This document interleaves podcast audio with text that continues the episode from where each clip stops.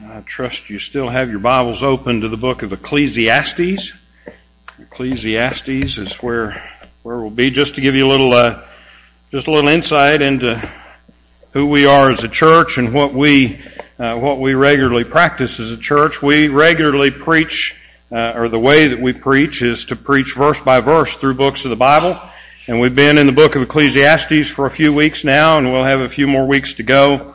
So uh, since we preach verse by verse through books of the Bible, it's very important, we believe, that you have a copy of God's Word open in your laps. Now, whether you brought a Bible with you or not, that's not an excuse or a reason. We have plenty of copies of these in the pew right in front of you, and as Ben said, we'll be on page 319.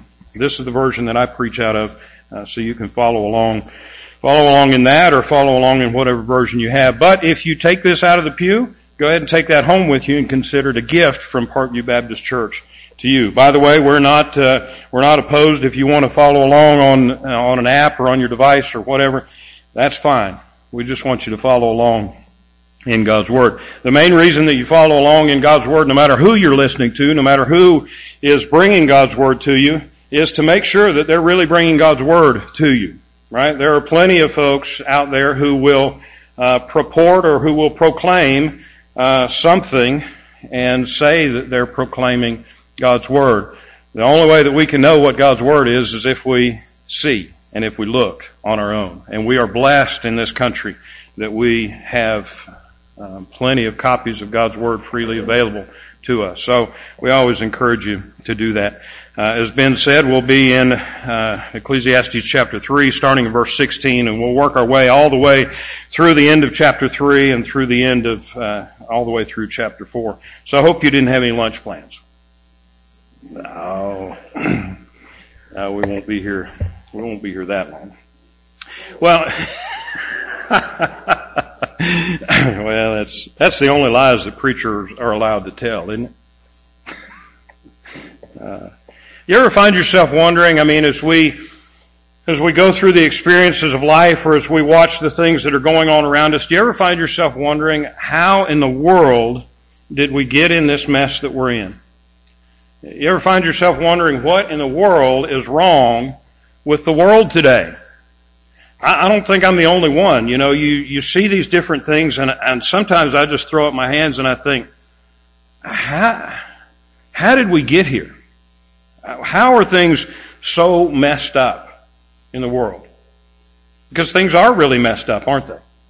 And we don't have to look around very much. We don't have to spend very much to invest very much time before we can see that things are really, really messed up. And, and we like to think that we're smart people.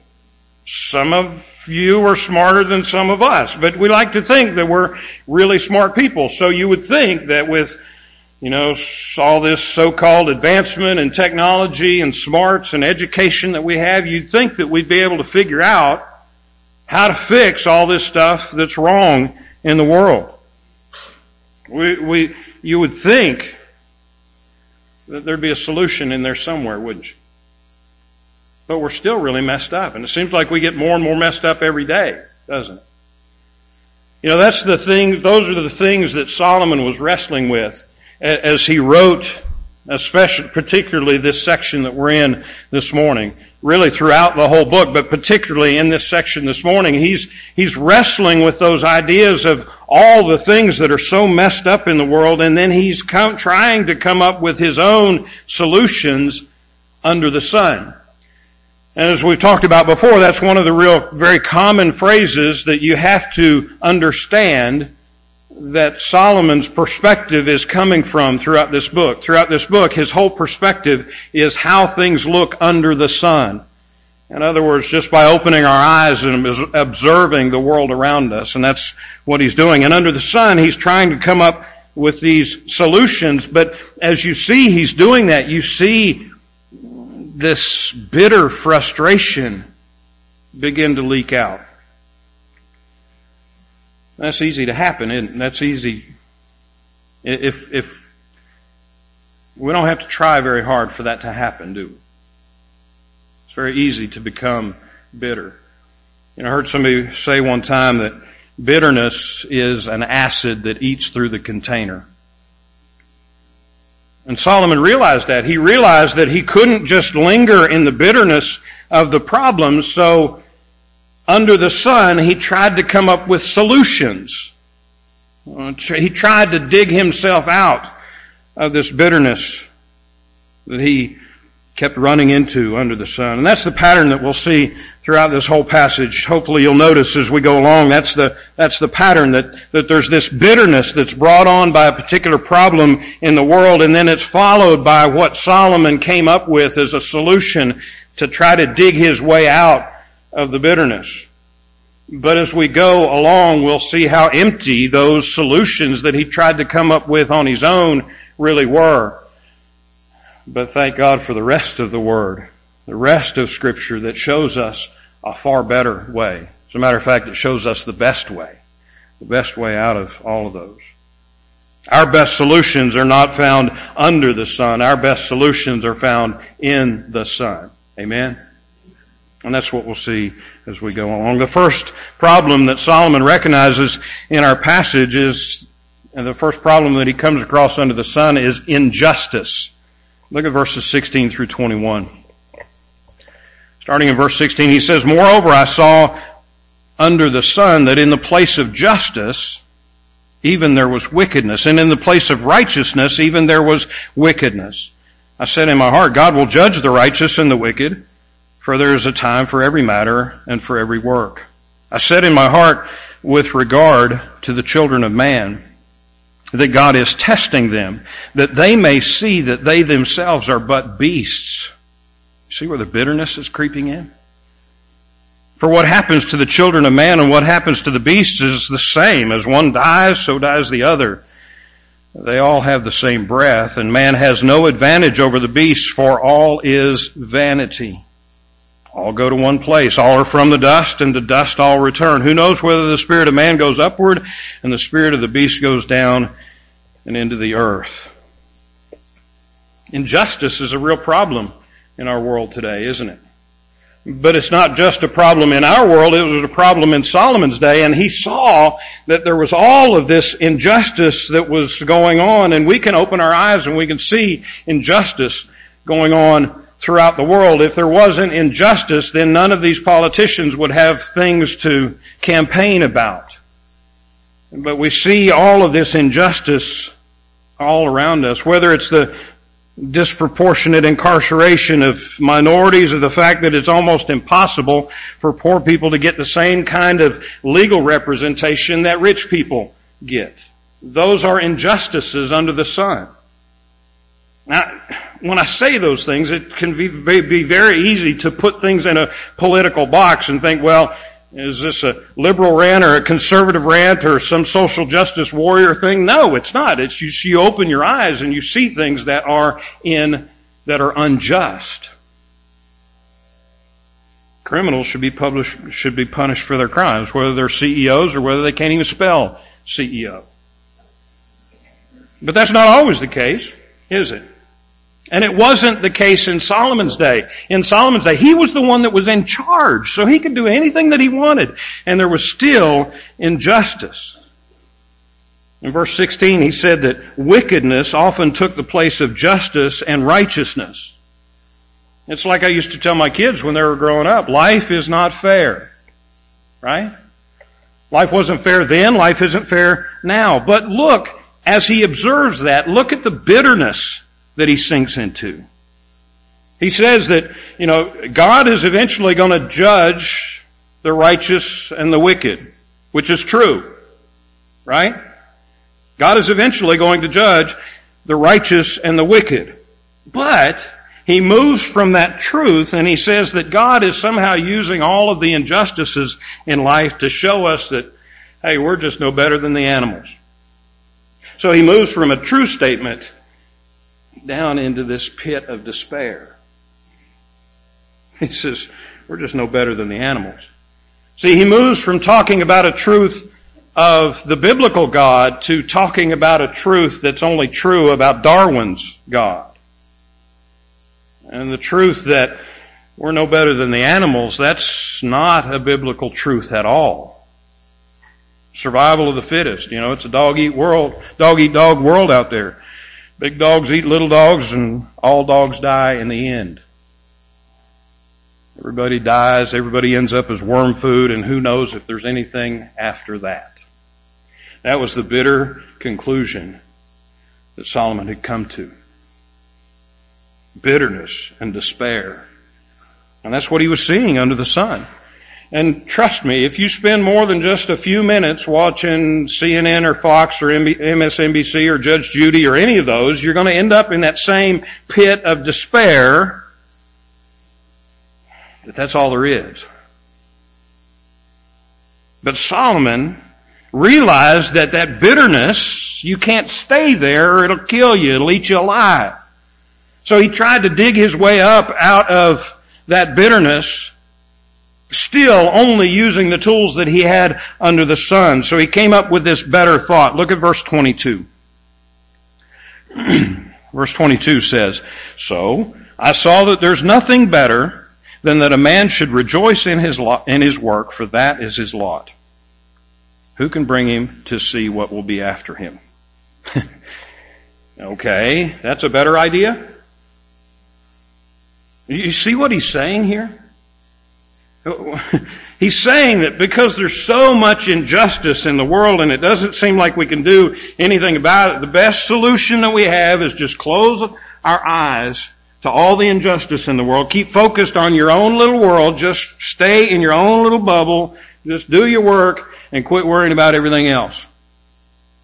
It's kind of like that, you know, that great philosopher Hank Williams said. Mind your own business. Because if you mind your business, then you won't be minding mine. Right? That's the philosophy that he had come up with. Sorry, Hank, it wasn't original with you. He'd come up with this philosophy that just live in your bubble because you can't do anything outside your bubble. But is that what God calls us to do? Are we supposed to just close our eyes and ignore all the injustice in the world around us? Of course not. Of course not. What, what's, what's the best way? The best way is not to just mind our own business in our own little Christian bubble and ignore all the injustice in the world around us. The best way is to show the love of Jesus by loving our neighbors as we love ourselves. That's the best way. Give a cup of cold water in Jesus' name. Feed the hungry. Help the poor. In Jesus' name. Provide families and homes and shelter for children in need. Give confused moms options. There are far better options than killing your own child.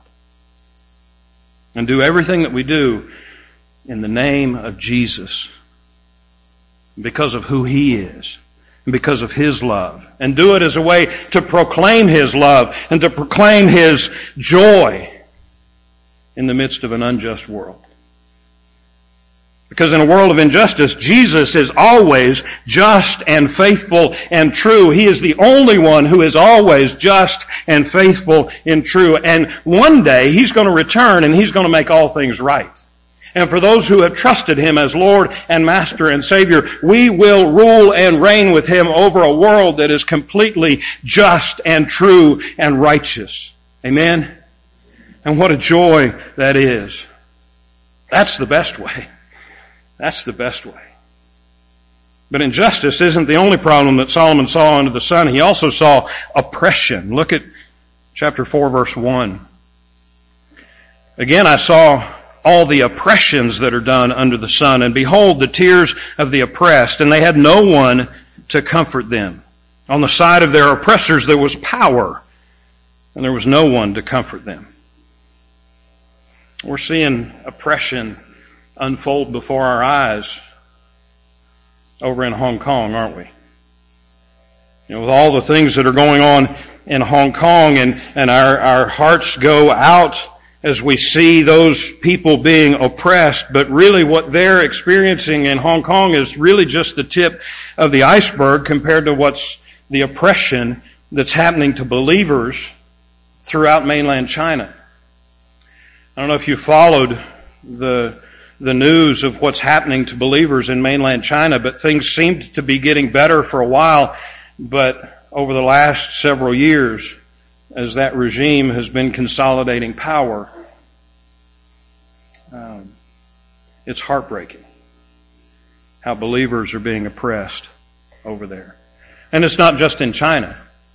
North Korea is one of the most oppressive governments in all, in all the world.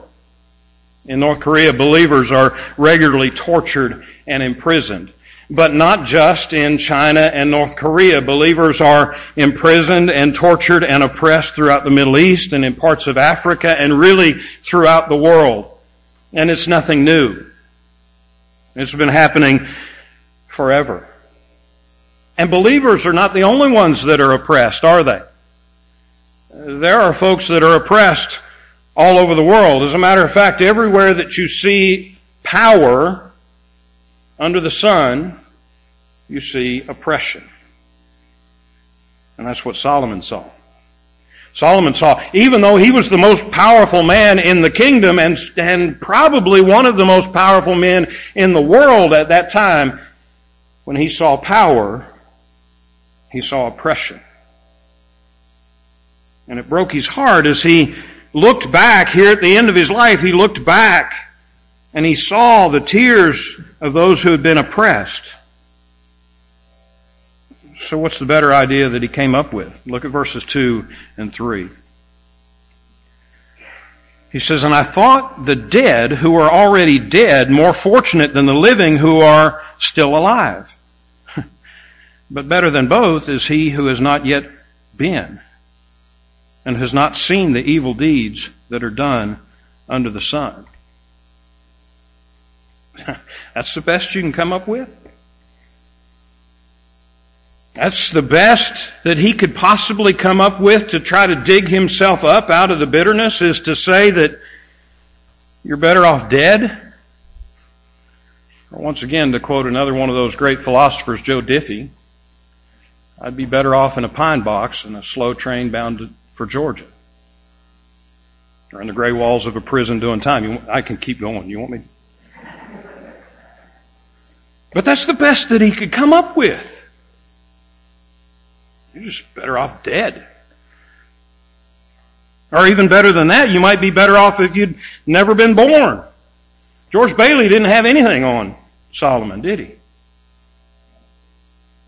What a defeatist, depressing solution.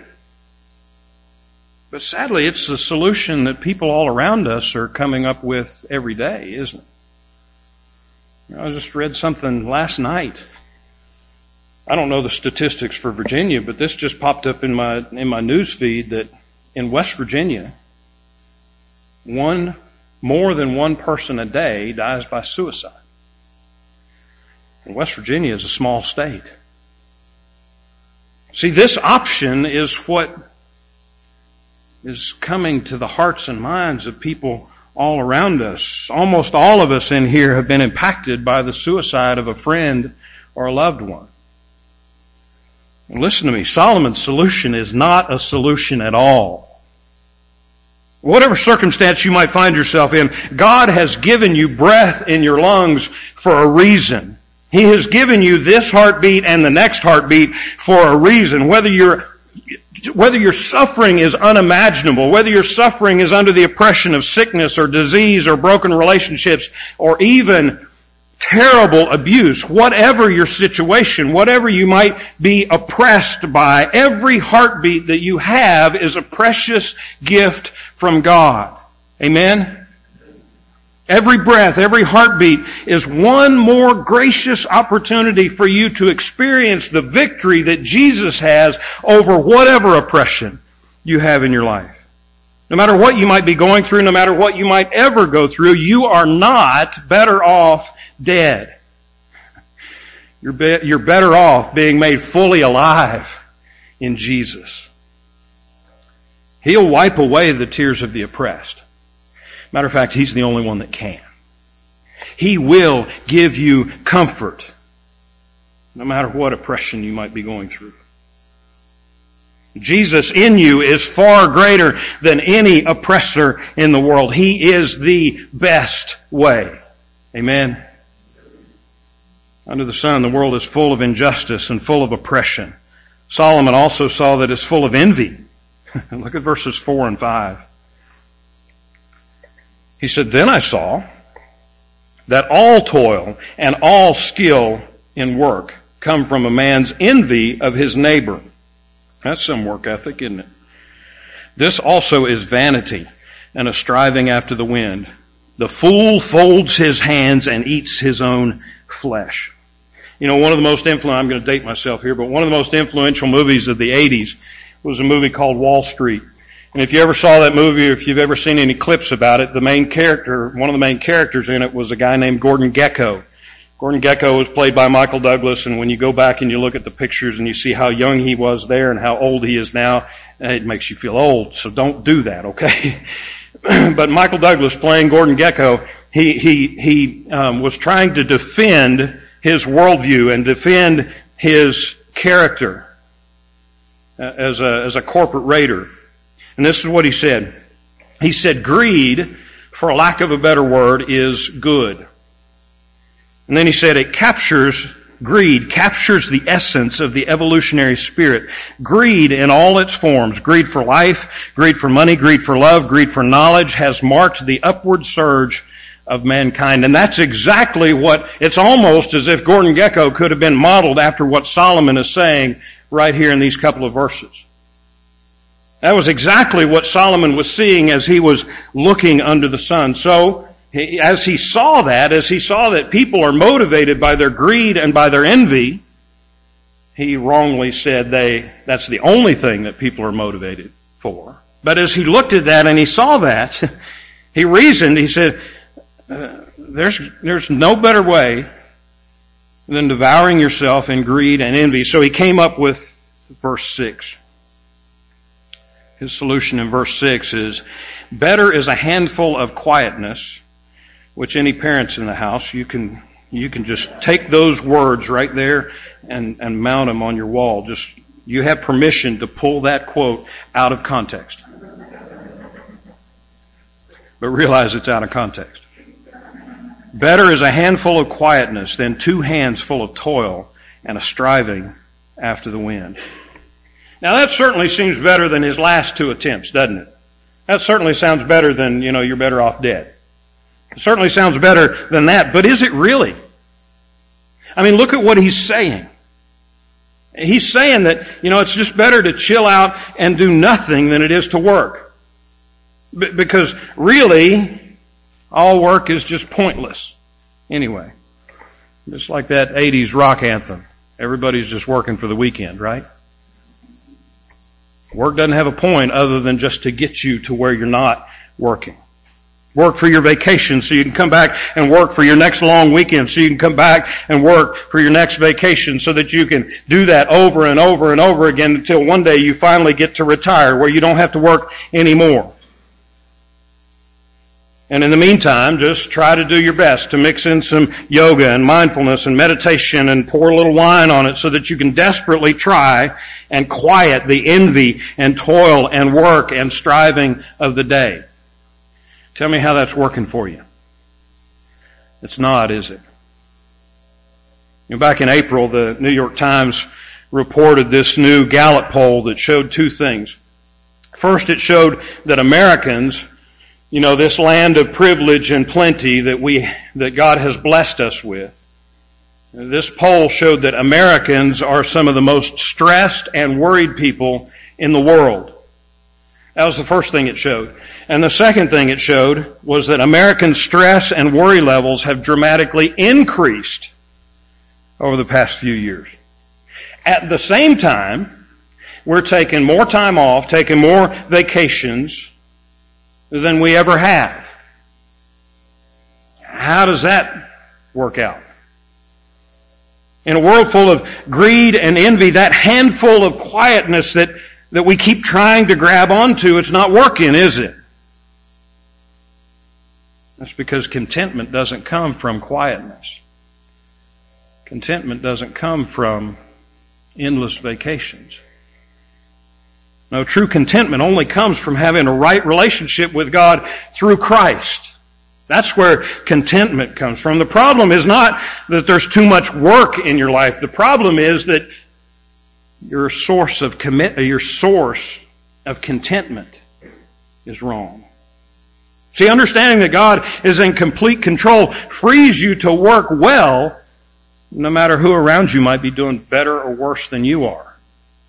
Or no matter how you're getting recognized or how you're not getting recognized or how you're getting raises or how you're not getting raises. Trusting that God is in control of it all allows you to be content in the middle of even those circumstances. See, your contentment is not in Christ. Your content, I mean, your, there you go, quote that. Preacher said contentment's not in Christ. No, don't quote that. Your contentment is in Christ. Your contentment is in Christ. It's not in your achievement. Your contentment is not in your advancement or your status or your recognition.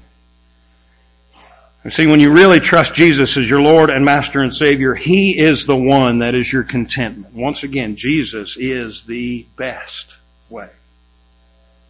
Under the sun, the world's full of injustice, oppression, and envy. It's also full of loneliness. Look at verses 7 and 8. Boy, he's painting just a joyful, rosy picture, isn't he? Chapter 4, starting in verse 7, says, Again, I saw the vanity under the sun. One person who has no other, either son or brother, yet there's no end to all his toil, and his eyes are never satisfied with riches, so that he never asks, For whom am I toiling and depriving myself of pleasure? This also is vanity and an unhappy business. It's hard to be satisfied in life when you're alone, isn't it? And I know that everybody in here has experienced loneliness at one time or another in your life. And when you're lonely, there's, it's hard to have any kind of contentment, isn't it? I mean, who can, who can celebrate the victories with you when you're lonely? Who can help carry your burdens with you when you're lonely?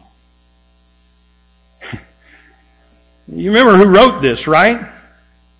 He's talking about being lonely. This guy who had 700 wives and 300 concubines is talking about being lonely. And on top of 700 wives and 300 concubines, he had who knows how many children. He had a whole kingdom full of staffs and servant and workers. He was constantly receiving visits from all of these important people, eh, like the Queen of Sheba. He was, he had all of these people surrounding him, but he was lonely. So how in the world could he be lonely in the midst of all of that?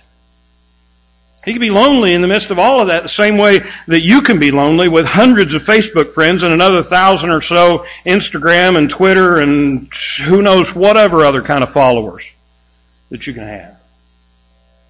See, Solomon learned something that lots of people are learning today. Just because you have lots of people around you doesn't mean that you're not lonely. A February article in Psychology Today said that loneliness is the newest epidemic in America. And of all people in, in America, it identified Gen Z. Gen Z is that newest generation. You know, we, we think the millennials are the newest generation, but there's a generation that's coming up behind the millennials and whatever you want to call them, iGen or Gen Z. It identified that group of people, the people, the generation of people who were born after 1995. It identifies them as the absolute loneliest people in America. And by the way, they are by far the most connected people in America. Loneliness is a terrible plague. It's a terrible plague on our society, just as it was a terrible plague in Solomon's day. So what was his solution? Look at verses 9 through 12. His solution, he says, two are better than one, because they have a good reward for their toil. For if they fall, one will lift up his fellow. But woe to him who is alone when he falls, and has not another to lift him up. Again, if two lie together, they keep warm. Unless, you know, um, your feet are cold, as cold as Miranda's are. that was out loud. I apologize. Um, and if two lie together, they keep warm, but how can one keep warm alone? And though a man might prevail against one who is alone, two will withstand him. A threefold cord is not quickly broken. Once again, we come across one of these well-known little nuggets, one of these well-known little quotes from the book of Ecclesiastes. A threefold cord is not, e- is not easily or is not quickly broken. That's good advice, right? Two are better than one. That's good advice, right? But do you see what he's saying here in context? When we pull these things out like it's just an Instagram meme, meme hanging out there in space, we miss the point of what he's talking about. When we see what he's talking about here in context, he's saying that the very best that we can do in this lonely world is misery loves company. That's where he's at. That's the best that he can come up with. Is, hey, we're all miserable, so let's just be miserable together. See, our problem under the sun is a loneliness that none of those kinds of relationships can fulfill. None of those, two are better than one, none of those, none of those will fill the void. No amount of Tinder swipes or snaps or needy romantic relationships can fill you because your need for relationship is so much deeper than that. The only kind of relationship that will fill you is a relationship with the God who created you in Christ. Is it good to have friends? Of course it is. This is one of those times that Solomon comes up with something that is, under the sun, is true. It's good to have friends. It's good to have relationships, but it's better to have a friend that the Bible says sticks closer than a brother. It's best to have the kind of friend who was willing to lay down his life for you and was able to take it up again. It's best to have a friend who will never leave you nor forsake you. That's the best kind of friend to have. As the old hymn says, there's not a friend like the lowly Jesus. No, not one. No, not one. Now, three, four, three, uh, three I can't even say the word. A three, uh, you Chevy fans, you keep hearing me say three Fords and you get all nervous. A threefold cord is not quickly broken, but the only threefold cord that can never be broken is the threefold cord of the Trinity, the Father, the Son, and the Holy Spirit. And when you have a relationship with that triune God, that is a relationship that can never be broken. It can never be broken not because of your strength of holding on to that relationship. It can never be broken because of His strength that will hold you and never, ever, ever let you go. See, once again, Jesus is the best way. Under the sun, the world is full of injustice, oppression, envy, and loneliness. But now it gets personal for Solomon.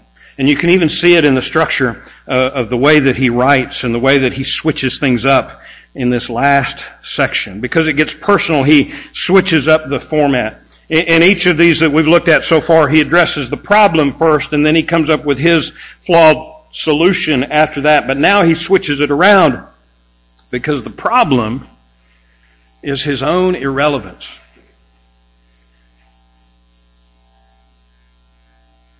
Can you imagine? The king, looking back on his life, is seeing that he was just irrelevant.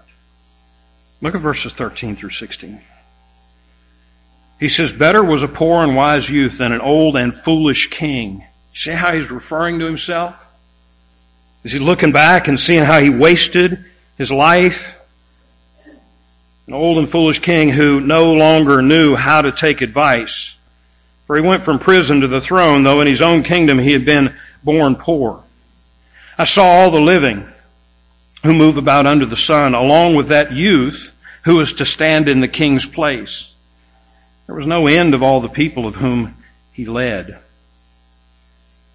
Yet those who come later will not rejoice in him. Surely this also is vanity and striving after the wind. Solomon was looking back on his life as, as an old man, as he's reflecting back on his life, he's looking back and he's saying that this whole thing has passed me by.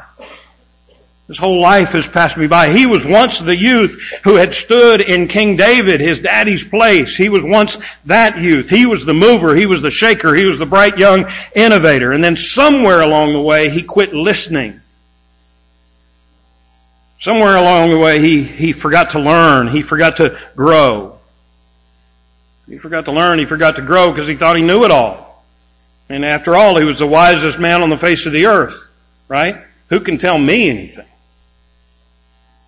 He forgot to grow. He forgot, he quit taking advice from people, and because of that, he became old and stale and irrelevant. Instead of investing in the next generation, he spent his time complaining about the next generation. Notice in verse 16, he, he, he refers to his leadership as a thing of the past. He says those he led.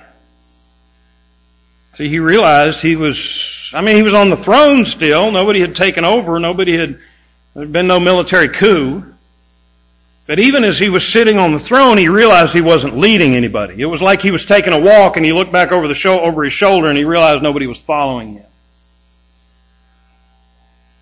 God had blessed Solomon with some of the most amazing, most unimaginable gifts that a person could, could ever think to, to have.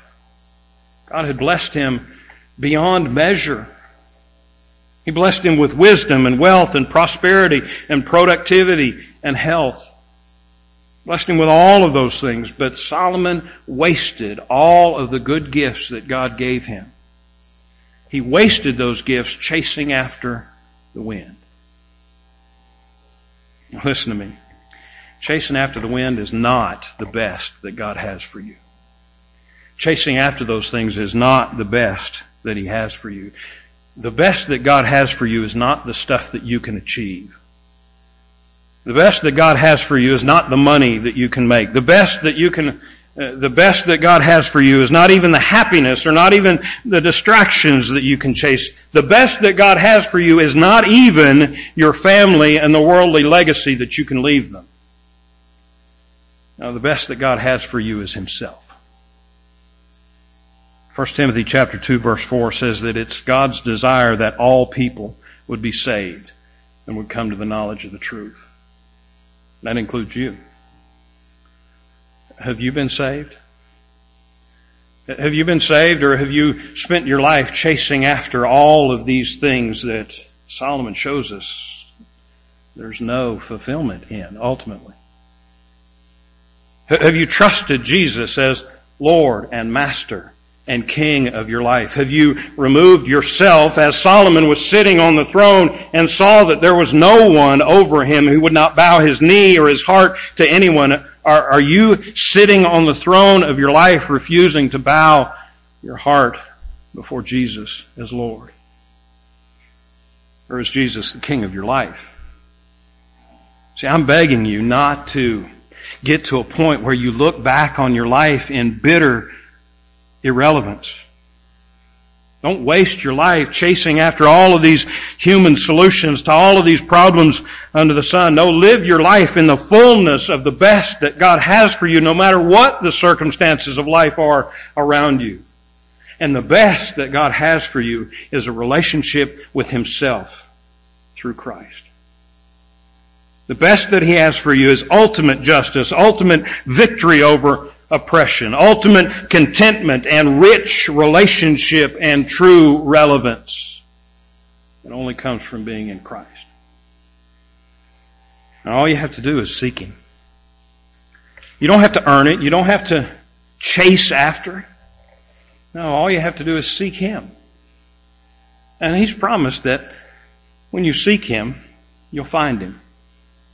And He's promised that when you ask Him, He'll give you. So have you asked Jesus to be your Lord this morning? If you will, He'll open your heart. And you'll find a relationship with Him that'll fulfill any need that you have. So I'm asking that you do that today.